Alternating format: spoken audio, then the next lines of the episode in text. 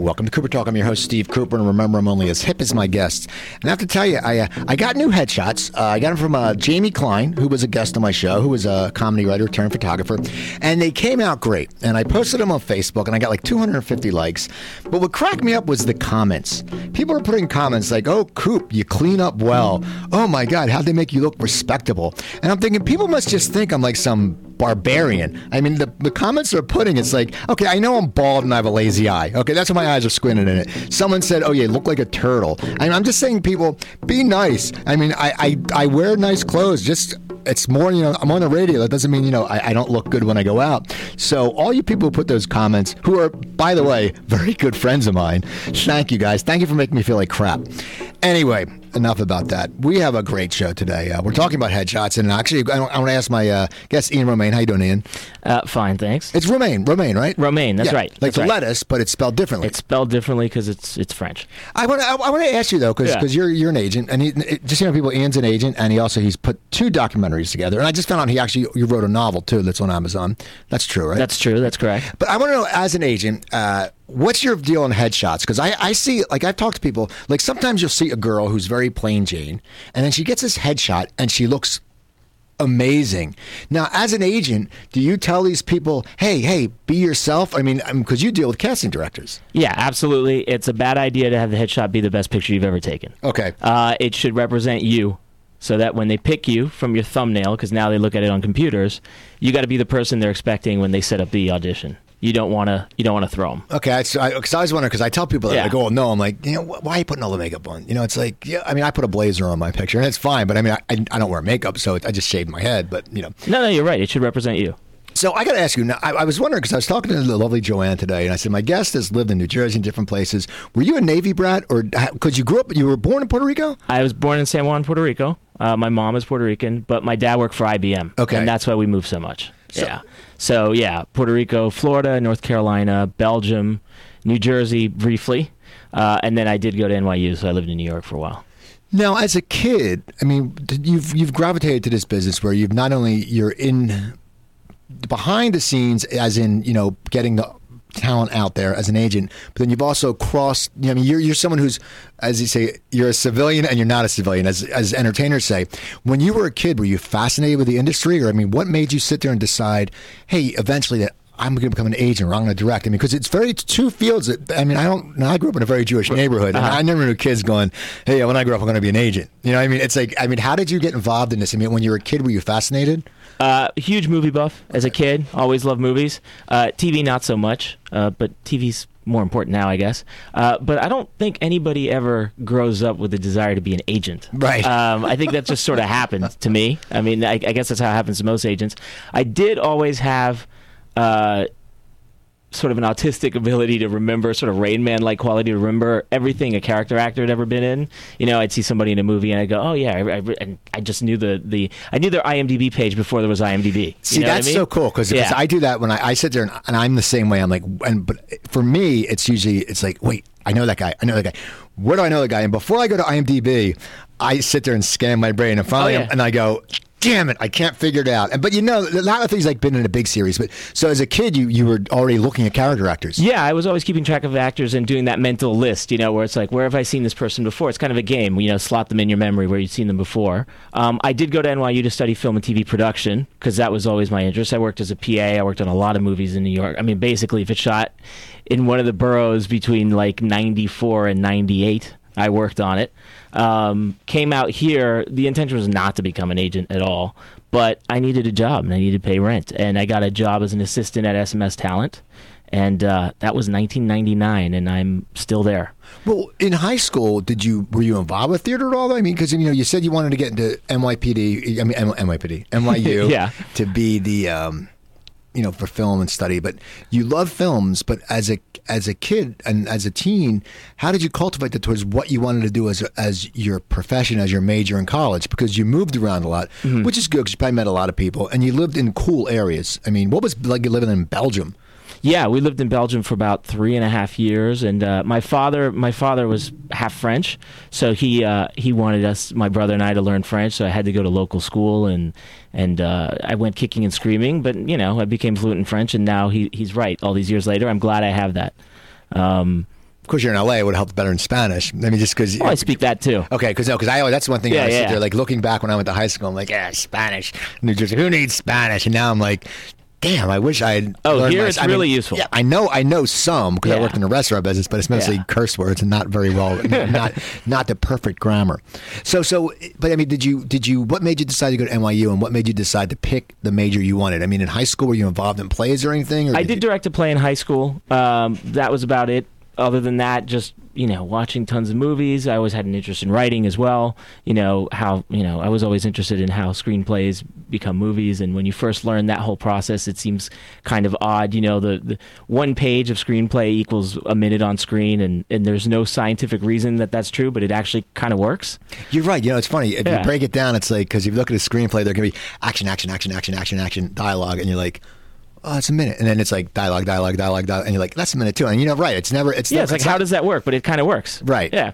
So it's uh, I was always interested in film, and that's why I went to NYU, and that's why I ended up out here, not with the goal of being an agent, but of finding a way into the business. But I didn't know anybody in the business. I didn't know anybody from. Cal- I think I knew one guy from LA who was at NYU, NYU with me. Did you move directly from M- when you graduated? Did you move directly out here? No, I stayed in New York two more years, and I kept did the working as a PAs. set PA. Now, yeah. what was that like? I mean, because you know, you're. I mean, did you? What are some of the movies you worked on?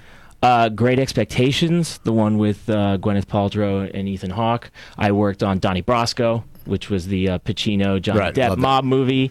Uh, Devil's Advocate, Private Parts. Uh, a movie Stanley Tucci directed called The Imposters. I worked yeah, I on love for a very movie. long time. Him and Oliver Platt. I love Oliver. Platt. Yes. Oliver Platt's fantastic. Underrated. Uh, he was in that show Huff on uh, on Showtime, Right. And he's been in so much stuff. He's just one of those guys that's underrated, but he always just kills it. Like when he was He's in. Fargo, he killed it, and he's just like this big, lulking. Like he's probably the nicest guy. He looks like a gentle giant. He is one of the nicest people I ever got a chance to work with as a PA. So now, what do you do as a PA? I, I always wonder, what does a PA do? do you, are you a gopher? Is that what it is, or, or what are you kind doing? of the worst job on earth, to tell you the truth. um, it's the most responsibility with the least amount of pay, uh, I think, of any job on earth. Uh, you work 15, 16, 17 hours. You're there all day. You're there before the call. Uh, you it depends. Your your duties vary, but you know I worked my way up, so I got you got assigned to cast members. You had to follow them around. You had to make sure they're on set. You have to keep track of crew. You have to keep track of your director. Eventually, you get you become what they call the key, Okay. which is the the key PA is the, is is the junior to the ads. Um, and again, I'm speaking from my days doing this in the '90s. Maybe things have changed, but one of the main duties for the keys was you had to keep track of all the walkies and get them back in at the end of the day. And I remember I worked on this giant movie uh, directed by Richard Donner called uh, Conspiracy Theory Okay. And it was like you had 300 walkies out every day. You had them up in helicopters. You had them with second unit. You had them with a second second unit. You had them all over. And at the end of the day, it was this panic to get them all together because if you lost one, that's more than you made that week. Okay. Right? It was it was. Uh, but I have to say, I I uh, maybe I shouldn't say this. I learned more doing that about how movies are actually made than I learned from NYU. Well, that, but that, You know? a lot of people say that though Yeah. because it's hands on. I mean, you know, I used to work in the restaurant business. I was a waiter, then I was a marketing manager, and I've done floor managerships and stuff like that. And this is, I mean, after I did stand up comedy for years. But you all, you were around, you saw how waitresses work. You know, when they give you a training at a restaurant. Okay, you always have some idiot who's kissing the manager's ass who doesn't know what he's talking about. Right. So he's training you. Well, do this. Uh, and it's like you know, what? no one cares about marrying ketchups. They care about giving your customers good service. And that's the same, but it's the same thing with movies. It's like they can tell you what you're going to do, but until you're sitting there and you're a young kid wearing about 300 uh, walkie talkies, that's like, hey, welcome to the showbiz. This is just the bottom rung. Just wait till you start directing. You think, oh, you have it hard. I mean, it's just, I think that's perfect for, I always think people should just learn hands on because it, it's, you were in, you were in the fire. Oh, absolutely. And and it also taught me that I, I didn't really want to be. Uh, after a while, I learned a lot doing it, but after a while, I was like, I, I don't want to be on set unless it's something I'm directing or Right. writing or something, because I would look at you know the first ads, hugely accomplished first ads. I mean, I worked uh, I worked for a guy uh, on Donnie Brasco who works for Scorsese and Oliver Stone. But I was thinking, you know, he's however many decades older than me at that point, and I was like, he's here working the same crappy hours I am. Uh, you know, this doesn't look like fun for the long haul. So um, I thought. Uh, I am interested in this business, but this is, might not be the way for me. So you moved to LA. I did. Now, where's the first place you moved? Because you've traveled all over. So I would guess, because I always, I always talked about this. I, as my mom would say, I beat the dead horse. I always Uh. ask guests where they live first and how different growing up back east. You can tell, you know, the areas. You, can, you can't tell out here if it's a bad area, but you've, Right. you've lived in a lot of different places. So you, you pro- and you've probably been to a lot of different places. So when you came out here, did you have your sense, or did you end up living in a crappy area? Well, I'll tell you what I did. I'd only been to LA once before I moved out here. Uh, and so I was really lazy, and the guy I mentioned already who went to NYU with me was living here, and I had visited him, and he was living in a building on South Detroit Street. And I literally just called him and said, "Hey, ask your building manager if there's an apartment," and I rented it uh, over the phone. Okay, so you moved So, out here. yeah. So you get out here and you have this PA stuff on your resume, but you Yes. don't want to be a PA. And you said you need work, and I'm sure you want to get a work. You don't want to go backwards because you're already working PA. So where did you start pounding the pavement? What kind of jobs are you looking for? You know what? I just did that. I think the usual thing everybody used to do back then. You get the, you get the, you look for the ads in Variety or whatever it was. There was a day where all the jobs were put, and I used, I just faxed out a million resumes to everything: production companies, studios, agencies. I just needed a job. I needed to pay the rent. I needed somewhere to start. Um, I did briefly have another job, which isn't worth discussing. And then uh, I got called in by uh, SMS Talent. I met with them.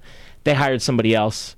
And then two weeks later, they called me back, and I got the job as an assistant there. Now, when you got the job as an assistant, which is, you know, I mean, you're you're helping out all the agents, basically. Yeah, basically, you're putting out, you're getting the phone calls and putting out the auditions. But what were you okay as you were doing this job as the assistant? What was your what was your long term focus? I mean, because you know you said you didn't plan to become an agent, but when you started working as an assistant, did you sit there and go, "I want to become an agent," or was that did that come as you got this job and really saw what they did and looked like you really it's something that it, you would enjoy? Well, you know, things happen. Uh, uh, I was there for a while. I gelled with the group. Um, I thought they were a great group to work with. Uh, everybody in that office was from back east. Nobody was out from out here, so everybody we had all that. We all had that in common. Um, and I, that's when I realized that this sort of Rain Man like uh, ability I had to remember everything character actors had been in kind of was coming into play. And I was like, oh, there's actually a practical use for this. Okay. Um, I did also coincidentally SMS at the time and still represents a number of actors that I had met as a set PA in New York. So now I was working with them again in a different capacity and in a much better capacity. Um, and those are some people that you know we still work with, like Željko Ivanek. Um, I don't know if you know him. He won his Emmy for Damages. He's on Madam Secretary now, and Jeffrey Jones, who was in everything. Who was the first one? Željko Ivanek. He, Oh, he, I love him. He's he's uh, oh he's he was in uh what was he? Oh, he was in he got killed in the Bourne the Bourne movie with uh that has the Renner. Jeremy Renner one. He was in that. Yes. he's been in everything. He was he was in uh yeah damage. Well, he was in what was the Glenn Close? Was that damages? Yeah, that was Damages. I love that guy. That's his Get him on my show. Uh, I good. love that guy. He's the best. He's in New York, but He- we'll talk. He Yeah. always works. He always works. Yeah. So you, you met these guys. So that must have been great. I mean, it's like when you meet these people because you followed them and you must have just. Well, it was, it was interesting to cross paths again. In some cases, a couple years later, in in a new capacity. You know, um, but yeah. So it, it stuck. I stayed at I stayed at SMS. I eventually became a, an agent.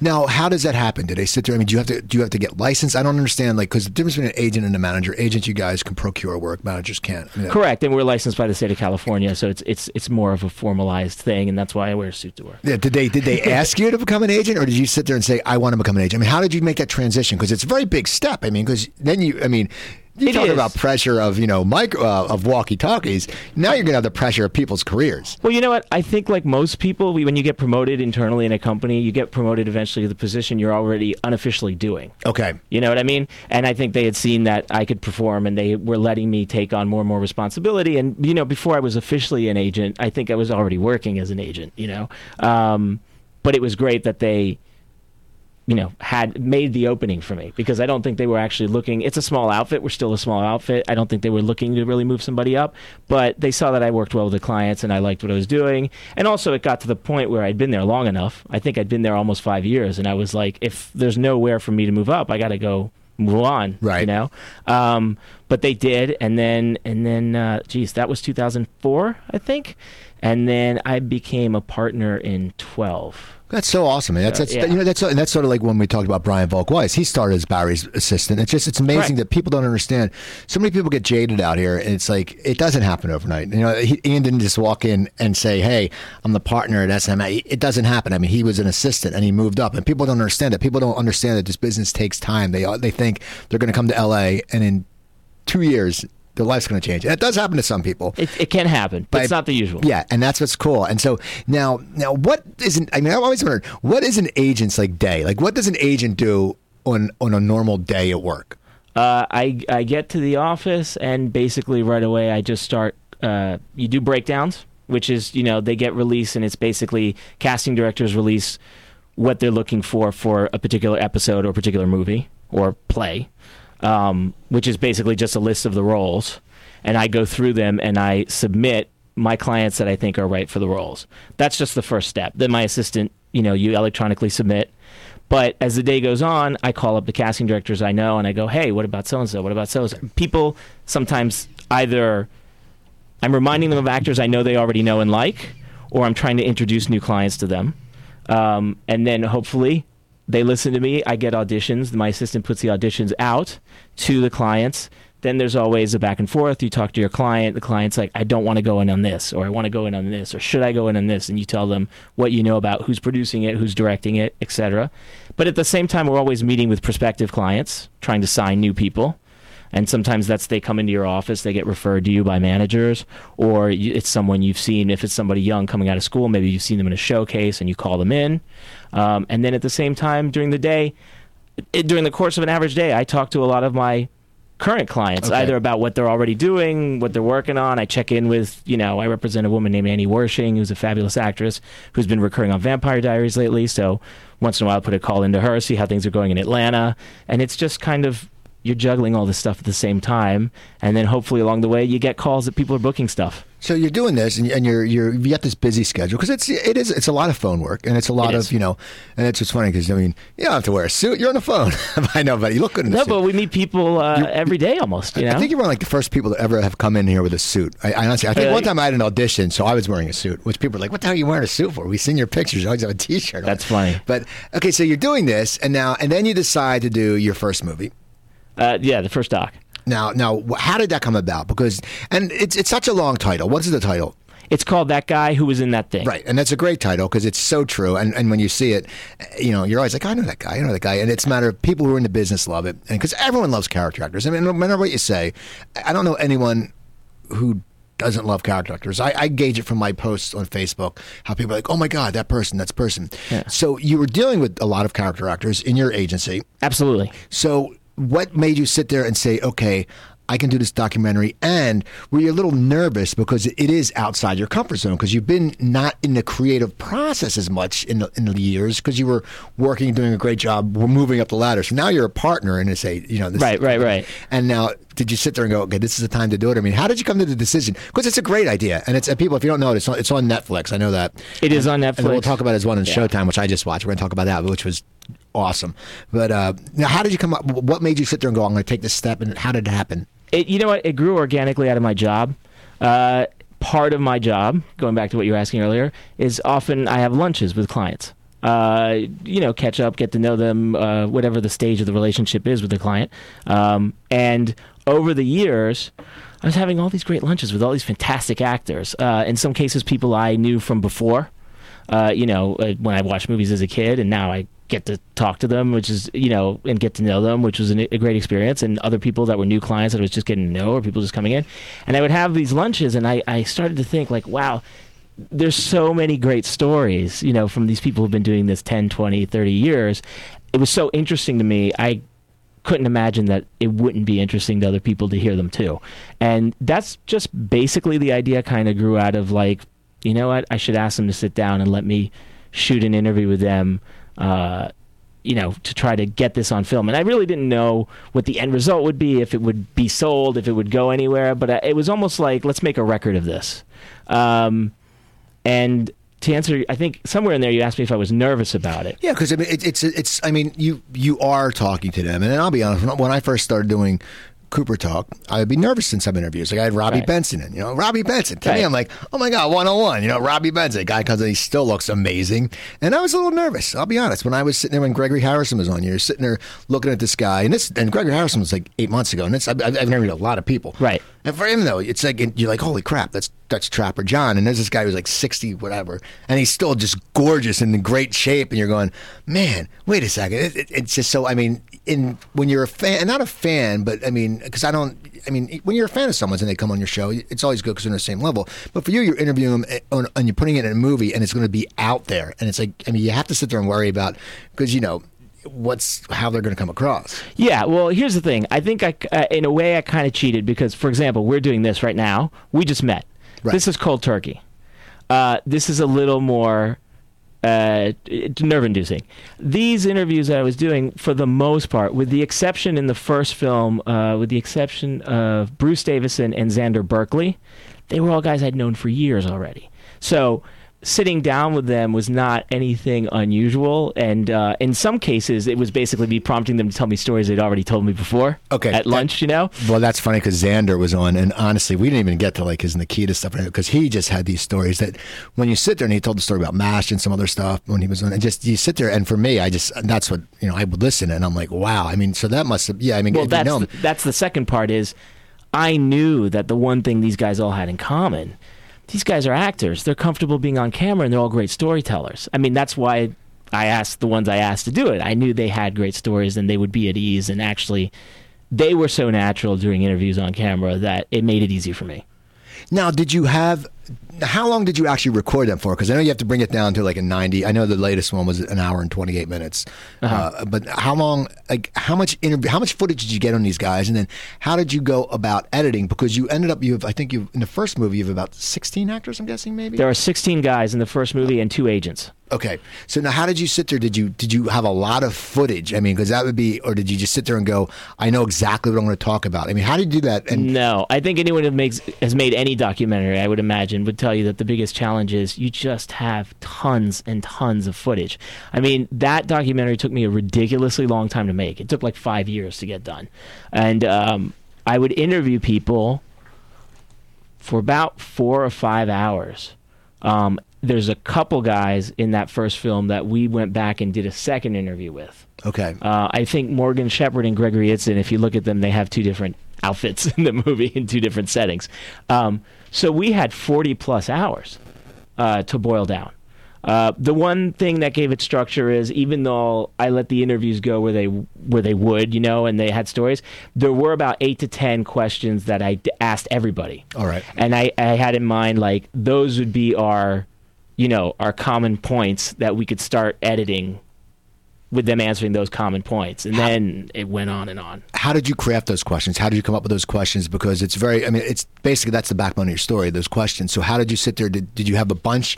Like, did you put like 25 questions and whittle it down, or I mean, how did you get to those those pinpoint questions? I think those questions were just the questions I always asked every new client when we had lunch. Okay. And it was basically, you know, how'd you get into this business? Are you from a family? You know, some people come from families where everybody's been an actor and it was normal.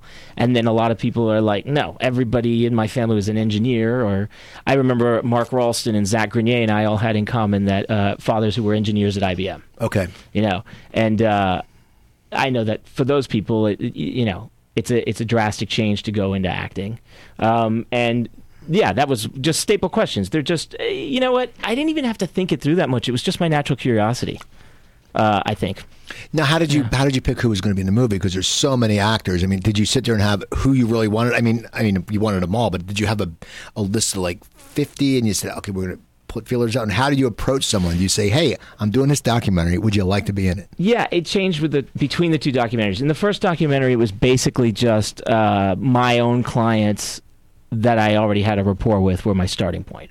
Um, so people like Wade Williams, Angelico Ivanek, Zachary Grenier. That Wade Williams, he came in, he played the harmonica. He's a damn good. He sent me one of his songs. That guy's a good musician. he he's one of those people like a lot of actors are, which I'm not. Uh, they're all around talented.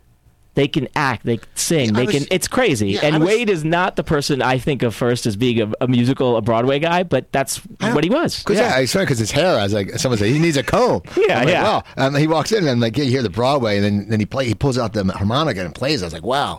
And then he sent me a, a one of his songs. He sent me another Hank Williams one I have to listen to that he did. But yeah, exactly. You don't sit Yeah. there and think, hey, well, this guy, you know, because he, he's a gruff guy, but then he's such a teddy bear when you talk to him. Oh yeah, he he's the epitome of he he his personality and what he looks like are diametrically opposite. But I think that's kind of where his careers come from for him. You so, know, So you got these guys, and you got them on film, and then now mm-hmm. you have to start editing it. correct. and now you have this nightmare not nightmare but it's like you have to sit there and you have to figure out what puts makes the best movie Yeah, and it took a really long time and several editors, and frankly, that first film was probably there's probably ten different versions of it before we settled on what we settled. and now um, were you, were you happy when you got done i mean because you, you're basically the bottom line is when you watch it on netflix when, when you watch it anywhere the bottom line is it says you know your name as a director which i would think would just be a thrill Eh, yeah, absolutely, it's a thrill.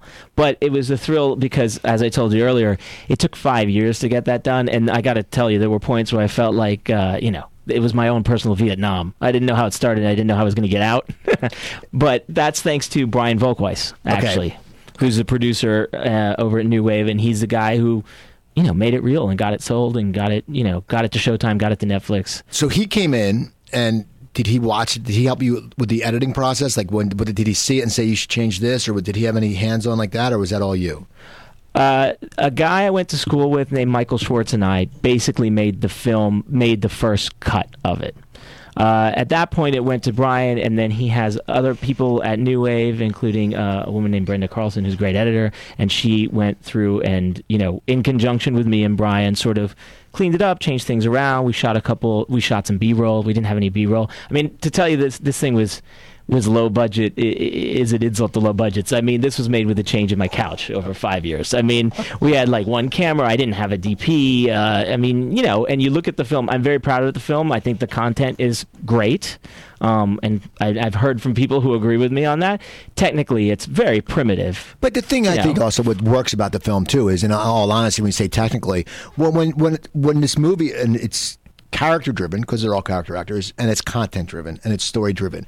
And for me, honestly, I don't give a crap what the technical part is. I mean, if you look at Whiplash, I thought Whiplash was great. Technically, that's not a that's not. Uh, you know, sit there and No, go, but it's a great movie. It's Yeah. a great movie. That's Yeah. like your movie. It's like when you're sitting there in interviews. Hey, you know what? I don't. I don't want to see some of these people in HD. All right, I, I, and it's, Right, it's right. like you know, I I watch TV. I go, oh my god, you know, it's like you see David Caruso in HD, and it looks like a jack o' lantern. I mean, it's, it's I mean, it's just because it's not, you know. But for yours, I think it, it, yeah, you did. That's all you needed for the first one because it's the content. That's what people. That's what people like about it because they hear the stories, and and I think if and if any actor doesn't watch it. Like a young actor, Right. they're idiots because it shows, hey, it's not all bed and roses. This guy worked. I mean, a lot of people get breaks, and you know from interviewing these people, I know from interviewing people, a lot of people have gotten a great break. But you know what? They got that great break because they busted their ass and they had five other bad breaks before Oh, yeah. they got that. And people, I mean, that's why I think people go. It's it's on, it's on Netflix. uh, that guy is on netflix hulu and itunes right now i Okay, believe you got to go. People get it because you know you got to watch because if you're an actor, it's, it's a must.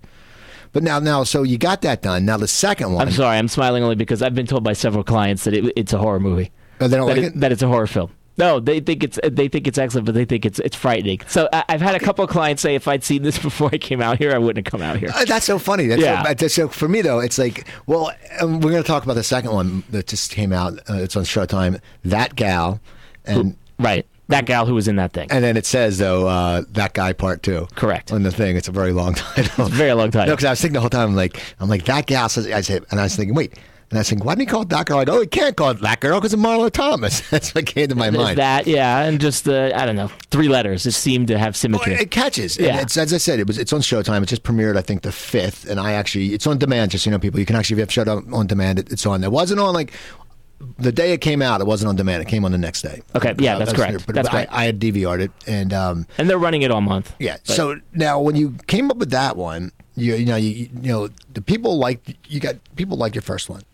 I got great feedback. The biggest complaint was no women. Right, okay, so you're sitting there and you're going, no women. So now you say, okay, I'm I'm going to do a whole movie on women. I mean, what made you decide that? Which, and I think it was a great idea. Well, I don't. Think I had shared it with Brian, but that was sort of my plan from the beginning. Was if you make one for guys, you got to make one for women too. Um, and I already had in mind a number of actresses that I, you know, hope to go to for it. Um, the the the process of putting together the second one was different though because I could approach actors and say, you know, hey, if you see the first one, I want to do this. You know, there was a template there, and also. Um, Paget Brewster, who's in the film, who I think is fantastic, uh, was friends with Bruce Davison. Okay. And Bruce is the one who connected me with her because she had told him how much she enjoyed the first one. Okay. So that's kind of how that came about. Um, Alicia Coppola, a similar thing. She was friends with Timothy Omundson, who was in the first one. What's so funny about Alicia, because I said when I hit her, I hit, I pursued her on Twitter. I just sent her a tweet, and then Uh-huh. when she said, "Yeah, talk talk to my." Uh, Talk to my, you know, Manager Manager, and I said, yeah. "Well, follow me on Twitter." And so we, you know, because if you on Twitter and you don't follow, you can't get a message. And then it's funny because we ended up talking. I was like, I, "I'll, I'll call them Monday because right now I'm not getting Christmas trees." She goes, "Oh, where are you getting Christmas tree?" And that's what's cool about these people. They're regular people. Like we ended up doing a, a, a Twitter uh, messages about this place is good, this place is good. And I'm like, ah, Home Depot sucks, but that's what's cool. So now, when you got all these people involved, you, you were hitting them up. Now, did you? Was it easy to get them? Uh, truth is, on the first one, no one said no Okay. that I approached. On the second one, that that was different. I Really? had I had many no's on the second one. Why do you think that? I don't know. Uh, you know, I've had this conversation with my wife, and she said, you know, women are naturally more protective of themselves. Uh, but I'm not sure I know what that means. Yeah, and it's just funny because, and, and and honestly, because you know, my girlfriend is a. Uh, She's a sexual. She speaks out in sexual assault. She's a date rape victim, and that's her job. She speaks, and and you know, in the beginning, she was very private. You know, Right. when she was in 2020, she had a disguise, but then she was on e, e True Hollywood Stories last week, and there's no disguise, Right. and they're protective. And so when I wanted to see how she watched it, and because women are very protective, as they say, but the way you did this movie, it was done so well that it was the questions were none of them were intrusive, and even uh, Paget told about the douchebag guy. Yeah, she told that story, which I was so grateful to her for saying that on camera. and it was great. Yeah. And that's the thing. I, I think if you did another one, I bet if, if any of these people who said no saw that, they're probably going, God, I should have been involved with that because it, it was done very well. Yeah, I, listen, thank you for the compliment. Um, I think it turned out well. But you know what? I also, one thing I learned between the two films is 16 was too many. Right. It was very hard to edit that first one, and I think, and I'm not taking credit, I'm giving the credit to my editors. I think we accomplished when you watch that first film. They nobody's shortchanged. Everybody gets a, a, a moment, you know, gets their story. Get you get to know them a little bit, but it was hard. It was too many. So that's you know, lowering the number was by design. Um, with only with eight women and one agent. Um, I think we get to know each of them a little bit more, and you get some more stuff, some more meat. Now, did you have more confidence going in because you had already done one? I mean, Well, yeah. and when- Anytime you've done something already, you know how to. You have a better idea how to do it. Also, you know Brian Volk-Weiss, who keep mentioning, who produced it as well. This time, you know, I had more infrastructure, to, so to speak, of New Wave. Uh, we had more. We had two cameras. I actually had a DP. That's why the film looks better. It's better made. I think it's the overall quality level is higher. Um, so yeah, the answer to your question is yes. So, so when you get you get you get your eight actresses finally, actor. Mm-hmm. It's so funny, and I'm glad you I'm glad you actually asked the question about actor and actress Mm-hmm. because I run into this, and I always put actor on, and, and for me, I, I and this would crack me up is I always put actor on my website. I mean, if you've been to my website, Right, right. and I always say, you know, Steve Cooper talks with actor, and I'd say Illeana Douglas or actor. Mark Rolston. It's always actor. Right. And I always wondered, well, what's offensive and what's not, and how they take it. And then I always think, okay, it's I'm saying actor, but then I'm watching the Oscars and they're saying best actress and best supporting actress. And I'm glad you addressed that because it's a uh, it's a it's a hard question, and it's one of those questions, you know. I, I mean, Paget was fine with actress, Right. And it's just it's just so funny. Did, was that something that in your head you ran into that, and is that why you put that question? That in the movie? question is there because as an agent, I run into it almost every day. I meet an actress and I'm like, actor, actor. It's like I always pause in my mind to think which one I'm going to use.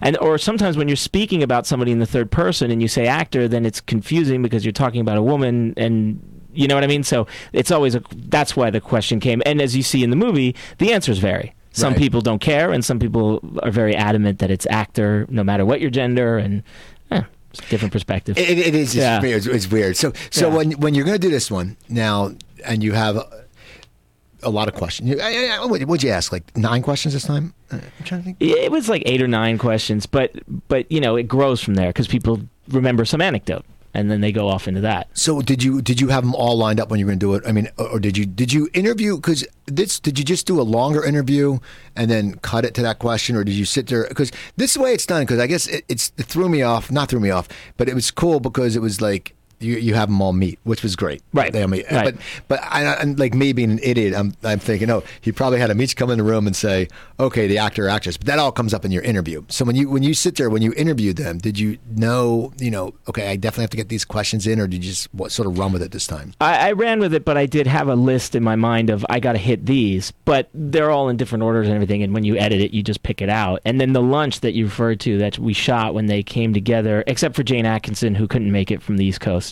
Um, she was, I think she might have been working on House of Cards at the time. Um, that was interesting because we shot that after all the interviews were done. And so they had all gone through the whole process, even It- though right. they hadn't seen any of it, Correct. and so they just knew that they were.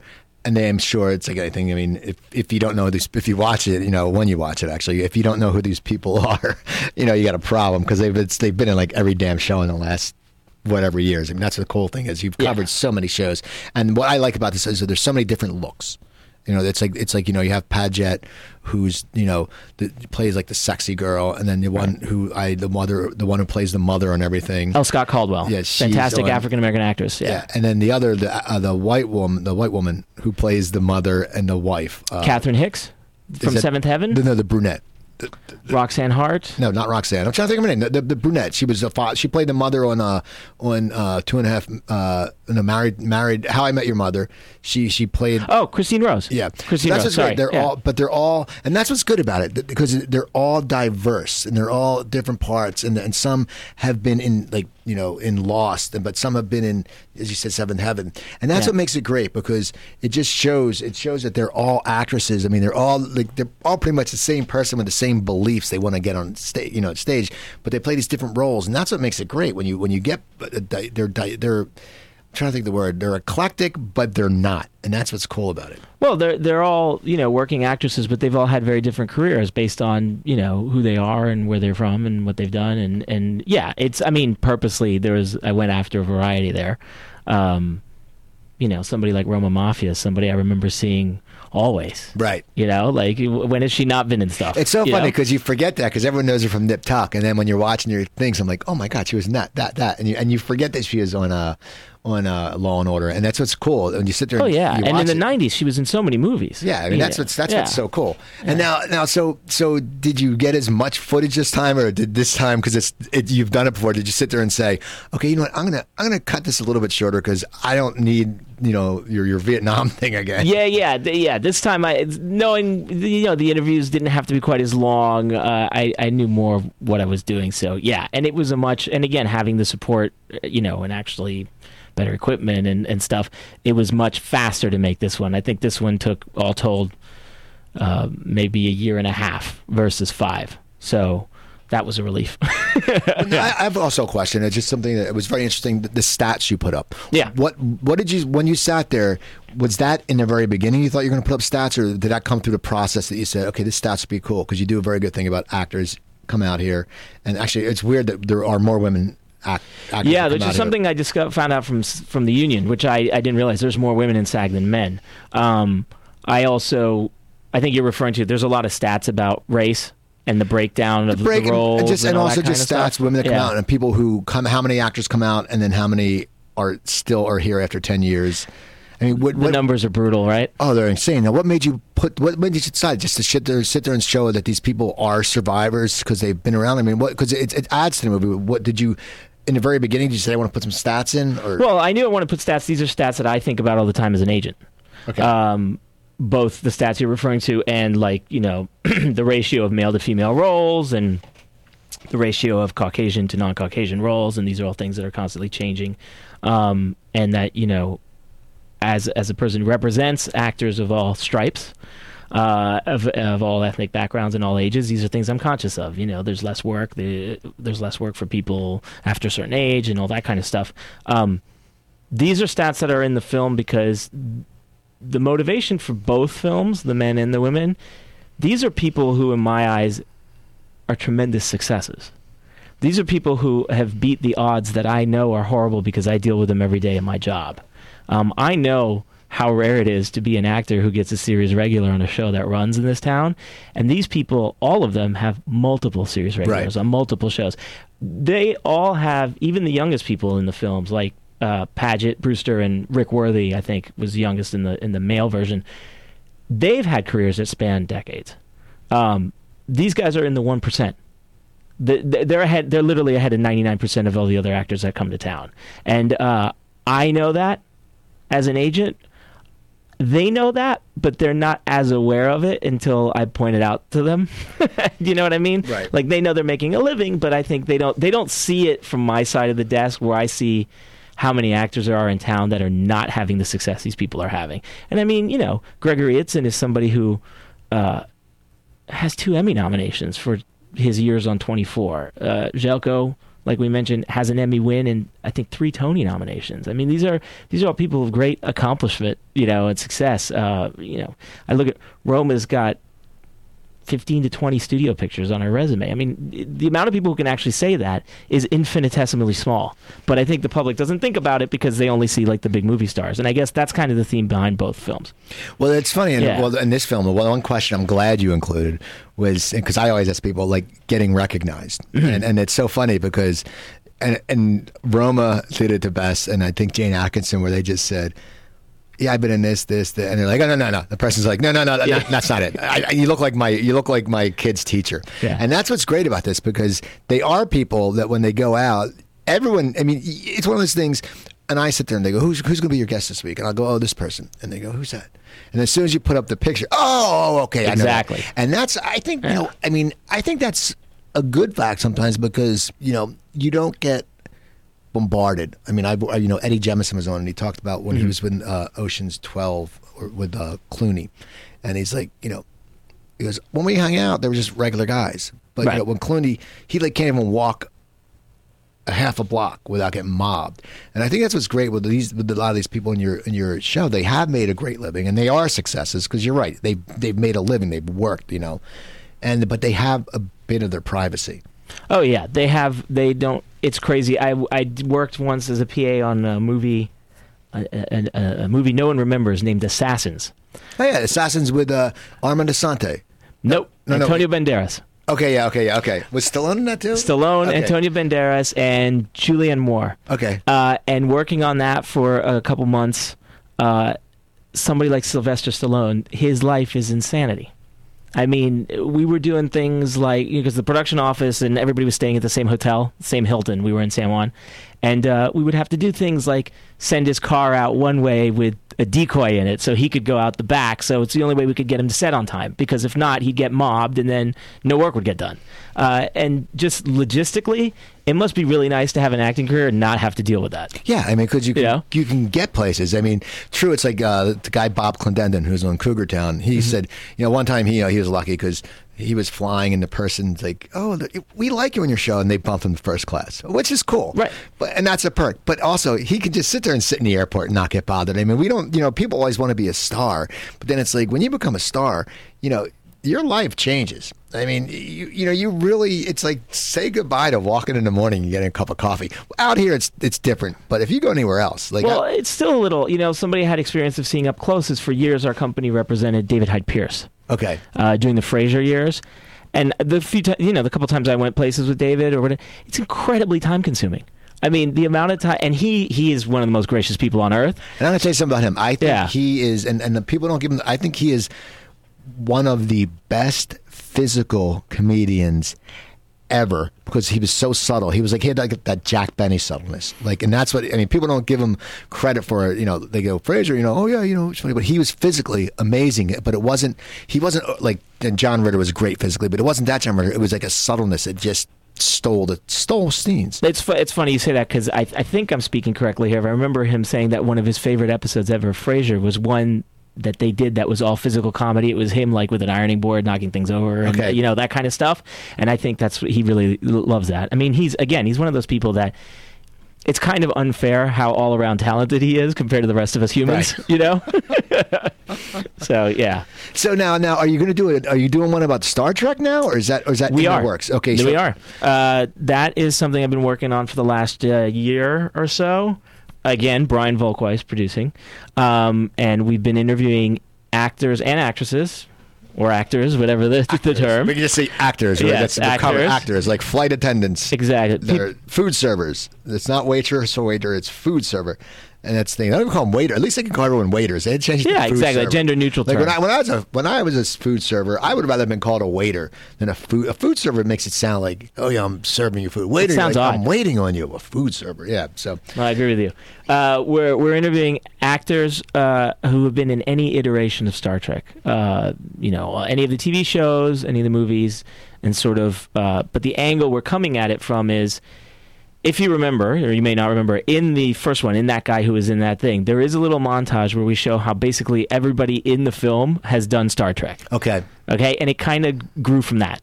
It's become its own version, its own length, feature length version of that. So a lot of the guys who are in that guy that you know we've already seen in the first film will be in it again, talking about specifically their experience on Star Trek. And then we've also we've been very fortunate. We've gotten at least one series regular from every show. okay. Um, and I was extremely fortunate and actually got to interview Leonard Nimoy last year. See, okay. Well, are, are, you a, a big Star Trek fan? I am a big Star Trek fan. I've become an even bigger Star Trek fan yeah. as I've gotten into the weeds on it. Because I think Volk-Weiss is a big sci-fi guy. He is a big vi- sci-fi guy too. So that's so cool. I mean, I mean, the funny thing was because Leonard Nimoy just passed, and it's funny. I was, I was actually in Florida, Mm-hmm. and I was, I would take a morning walk, and a friend of mine texted me from out here. And he's like, "Oh, Nimoy passed," and I was like, "Wow!" And that was one of the things, like on Facebook, because I'm friends with a lot of comics and on Facebook, and when some actors, like when Paul Walker passed, which I wasn't cool with, people making all these stupid ass jokes. Right. I don't like that. I don't, I don't. I don't need that. You know, it's like when Bruce Jenner got in a car accident. Hey, if you're gonna make a joke, at least make it original. You know, I mean, if you know, just don't be like, hey, uh, Fast and Furious, not. Fa-. It's like stupid. Yeah. But the thing about Nimoy is not one bad thing because he was, and I'm not a Star Trek fan. Mm-hmm. I mean, I never watched it. I mean, I, I watched it in college when I was stoned, but he, uh, but everyone respected him, and that's what's amazing. And and, and people don't know, like, because Shatner made that stupid ass album. Nimoy made some good albums. He had like his folk albums. He was good. Yeah. So uh, what's he was so respected. So it must have been great for you to be able to get to interview him because he was such an integral part. And and now looking back, he must have been saying, "Thank God I got to interview him now because Oh yeah, he's gone." I mean, it was a thrill to get to interview him. And just this weekend, I was going over the footage with uh, with with my editor, uh, Sean Bassman, and uh, we were just like pinching ourselves, like how fortunate we were to get this interview. He, you know, everything gets more poignancy when you see it through the prism of somebody who's now gone. Right. But uh, you know, it was like his chance to give us a roundup on uh, on his his whole experience with that character and that that job that basically, you know, he says it made his career. He started working on it in the 60s and he was in the last movie. I mean, he's been working on it for 40 some years. So, uh, it, it was a thrill. I'm really glad we have the interview, and he was extremely gracious to do it because I, I didn't know him from a hole in the wall. Um, but uh, I got it's interesting. I got to interview him through his rabbi Okay. um, one of my uh, a, a woman named Marilyn Zatmary who used to work at uh, SMS Talent with me and is now retired. She knew I was working on the film, and she said, "You know, I don't know Leonard Nimoy, but I see him at synagogue all the time. Uh, do you want me to ask the rabbi?" If I if he can uh, if I can put you guys in touch, and I said sure, whatever, and I never thought anything would come of it, and I got an email from the rabbi, and he was like, "Tell me what you want," and I did, and then uh, you know he gave me Leonard's email, and he was like, "Just send it to him and see what he says." Isn't that cool? Yeah. that- that's what makes it better. It's like I had, a, and I was talking about Star Trek. I had Robert Picardo on, Okay, and Yeah. I, my girlfriend's mom is an interior designer back in Cherry Hill, New Jersey. Well, she Mm-hmm. lives in Morristown, and she knows all the Philadelphia designers. Picardo's brother is a interior designer. They've been friends for years, so same thing. I, Oh, really? I said, "Hey, Joanne," I said, "Just ask your mom." And then Picardo's like, "Oh yeah," it got back to me, and that's just so funny that it's the people. It's so funny, like the weird angles. Like you know, you through a rabbi, me through an interior designer, my girlfriend's mom. You never think you sit there and go, "Oh, you know, that's what's so cool." yeah, no, and and and he and in his case, he's somebody that I didn't even think about pursuing him because I assumed I would never be able to land an interview Right. with him, you know, and uh, I I remember because I checked this, I emailed him just saying, you know, this is who I am, and I got in touch with you, and this is what I'm doing. and I checked, but my assistant Busby had said Leonard Nimoy's on the phone for you. It was about 16 minutes after I sent the email. See, that's so cool, though. Yeah, and he he chatted with me on the phone, and literally he was like, uh, "Be at my place on Thursday at 8. See, that's so awesome. Yeah, so it was it was great. Now for this movie though, because you said you have one from each series, so you have a lot more people this time. A lot more, which is a more of a challenge. I think Yeah. we have almost 50 interviews in the can for Because you went from eight in that girl, that gal, which was very intimate, Mm-hmm. and then they sat down at the end, and it was awesome. And you went from you went from sixteen, and you because you said that's too much, and you pared down, Right. And now you're going sevenfold almost. I mean, Right. What and what made you sit there? Were you that confident that you can get? The, I mean, what made you sit there and go, man, this is a drastic jump? Because it's not like It's funny. a drastic jump, but the film's about something different. Okay. Um, that guy and that gal is about individual careers, people's lives, whole experiences. I think it you need more time uh, with it. Um, the Star Trek one is about one specific experience. For some people in it, it's only about one guest spot that they did. Or a couple episodes that they did. Um, sure, with the people who were series regulars, you're talking to people who did a job for six years, seven years, or whatever. Except for Nimoy, who actually only did three uh, on the original series. But uh, it's different. I think it's about the franchise and their participation in it, not about their careers. So, but I'm saying that now. We're starting to edit. Maybe I'm, I'm wrong, and I've bitten off way more than I can chew. how much did you? How much footage did you shoot? How many hours? Oh, I don't know how many hours. Tons. It's tons of hours. Now, how did you uh, formulate the questions this time? This time was different. This time I, I had to go. I mean, look, it's different with someone like Nimoy. I've been aware of Spock my whole life, so that's one thing. You you have questions. That's not a that's not hard. But other people who have done two or three episodes of Next Generation in 1989, I had to go on Netflix and watch them, and then so I could have something specific to ask about, you know, or follow up with. And then also, as is the case before, I have a couple clients who, uh, both Robert Beltran and Dominic Keating are in the film. They are clients of mine. Okay. Um, and then they also were uh, Robert was on Voyager and Dominic on Enterprise. So um, I know them already. Again, that that kind of cheat the short shorthand. That's awesome. Now, Yeah. is, is is the format going to be similar to that gal? Because I, I really, I really enjoyed that gal format just because my feeling, and I'm a huge documentary. I love documentaries, and I said as my girlfriend isn't, and um, and I like documentaries, and I like documentaries that aren't. I think a lot of them also are propaganda. That's just me. I think a lot of them, Yes. the person puts his own view. And but yours, it was it was so formulated so good that it was it was like a story because it wasn't overkill, you know, because sometimes people will sit there and go, oh, wait, I don't know if I'm going to watch that. What's that going to be about? You know, that girl, what, what do I care about that? But the way you you formulated it very well, that's the questions, and it just all worked. And it, and it's just, it, it was it was very entertaining. Some documentaries aren't entertaining. I mean, let's be honest, I've put someone on Netflix and I'm sitting there going, oh, God, I can't watch this, you know, because they get boring. well, thanks. no, it's got to not be boring. Uh, Yeah, good, but yours is upbeat, and and I think because everyone is so all the interviews they're all so they're all engaging, and and then you and the funny thing is it's not all just you know the happiness, you know, like the African American lady told a story about the. Her, her son. And I thought she was going to start crying. And that then that touches you and you go wow this is dedication. And Paget's uh, Paget story that's also and so for this movie are you going to are you are you are you it's going to be different. Are you going to formulate it the same though like the questions questions or? Well, we're in the process of editing it now, and that's always involves finding the structure. Um, and in the, it could change, but I think in this one, the franchise itself is going to give us the structure. Okay. Uh, in that it's six series, I think. If you count the animated series and six movies with the original crew, and then four with the next gen crew, and then the two newer J.J. Abrams ones, but that is going to give us sort of a timeline. There's a chronology to it. So that's sort of we're gonna the skeleton we're gonna hang the film on is the chronology. I'm saying that now that could totally change in the next edit, but um, I think that's our starting point, and then we'll see what happens. Because a lot of editing is you kind of find it as you do it. Okay, we have about five minutes left. Sure. Um, now, do you uh, plan to do another one after this? Is there any in your is your is your mind going? Because I think they're great, and and it's this is, you know, these the if the Star Trek one works Mm-hmm. great. There's so many other shows you can probably hit up. I mean, do you does that ever cross your mind and you sit there and go, I really want to do this, or I, I think Brian is uh, is uh, projecting to the future a lot more than I am with that idea right now. I do have uh, I do have more actors that I want to talk to. okay, Um, uh, and and some that you know I met in the course of making the Star Trek one. Just this past December, the last interview we did for it was phenomenal actor named Ronny Cox. Yeah, oh, yeah, of You know, course. Ronny has who- been around forever. Yeah, and it was just a thrill to meet him, not just because of Star Trek, although that was the context I met him in, but I mean, come on. He's he's Cohaagen from Total Recall. He's Right. he's RoboCop. He's he's uh was it Lieutenant Bogomil in Beverly Hills Cop. I mean, he's done so many amazing things throughout my life that it was such a thrill to meet him. And you know, I, like all these actors, he's a, Deliverance. I mean, he was that was his Right, oh, first yeah. movie. It's it's, it's you know? amazing. It's it's the, these, Yeah. That's the thing. You're probably like me too. It's like when I sit there and I get I go to the uh, IMDb, Mm-hmm. you know, and I, a few weeks ago I had Dan Roebuck, then Illeana Douglas, then Jack McGee, and I looked and I'm like between the three of them.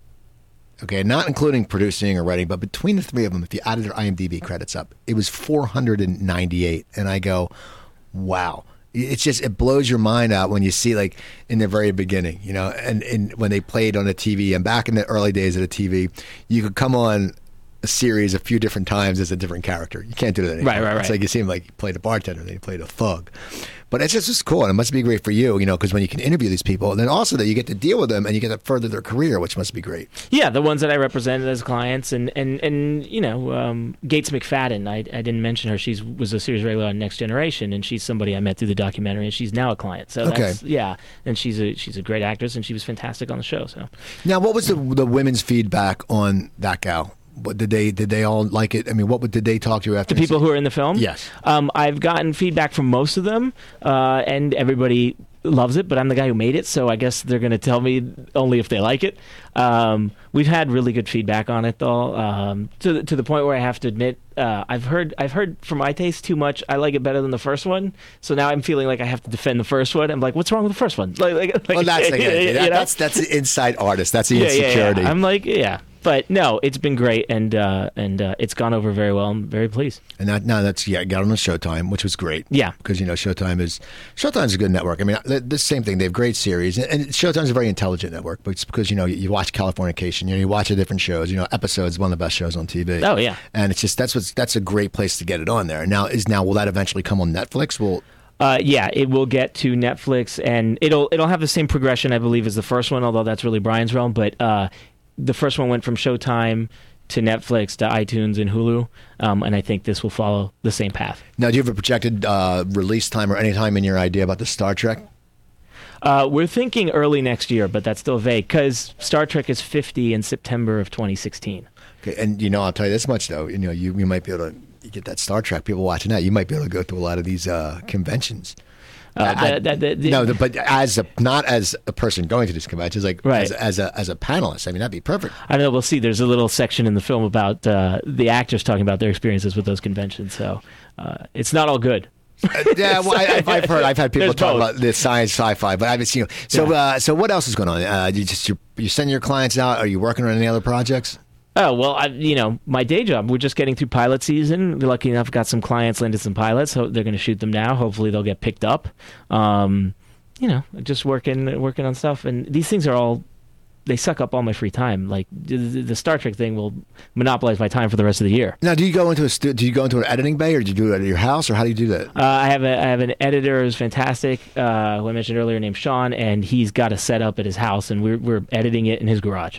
Okay, so that's that's great though. Yeah. So just, you know, unless your wife might not love it, she's probably like, "Dude, are you ever around the house?" I mean, You know what? Luckily, the reason I know him is because he married one of my wife's best girlfriends from college. okay, so now they so can hang out. we edit and they hang out. Yeah. well, I, want, I want to thank you for coming on. We, we, people you don't know, I've I've emailed back and forth with Ian so many times because I watched the movie and I knew he knew Volk-Weiss, and I emailed him and we talked about getting clients, and then I finally said, yeah, I, I gotta have him come on because you know I've, I've had a few agents on before. I, I had well, Brian was as a manager. Right. I had, I had uh, Bruce Smith from Omnipop, and uh, and I had Barry Katz in the very beginning when I started out. Got it. But it's always good because it's it's it's gives you a different uh, different side of the story. Now, do you tweet about your movie? Do you, are you tweeting at all? Uh, very little, but I do. What's your uh, Twitter at?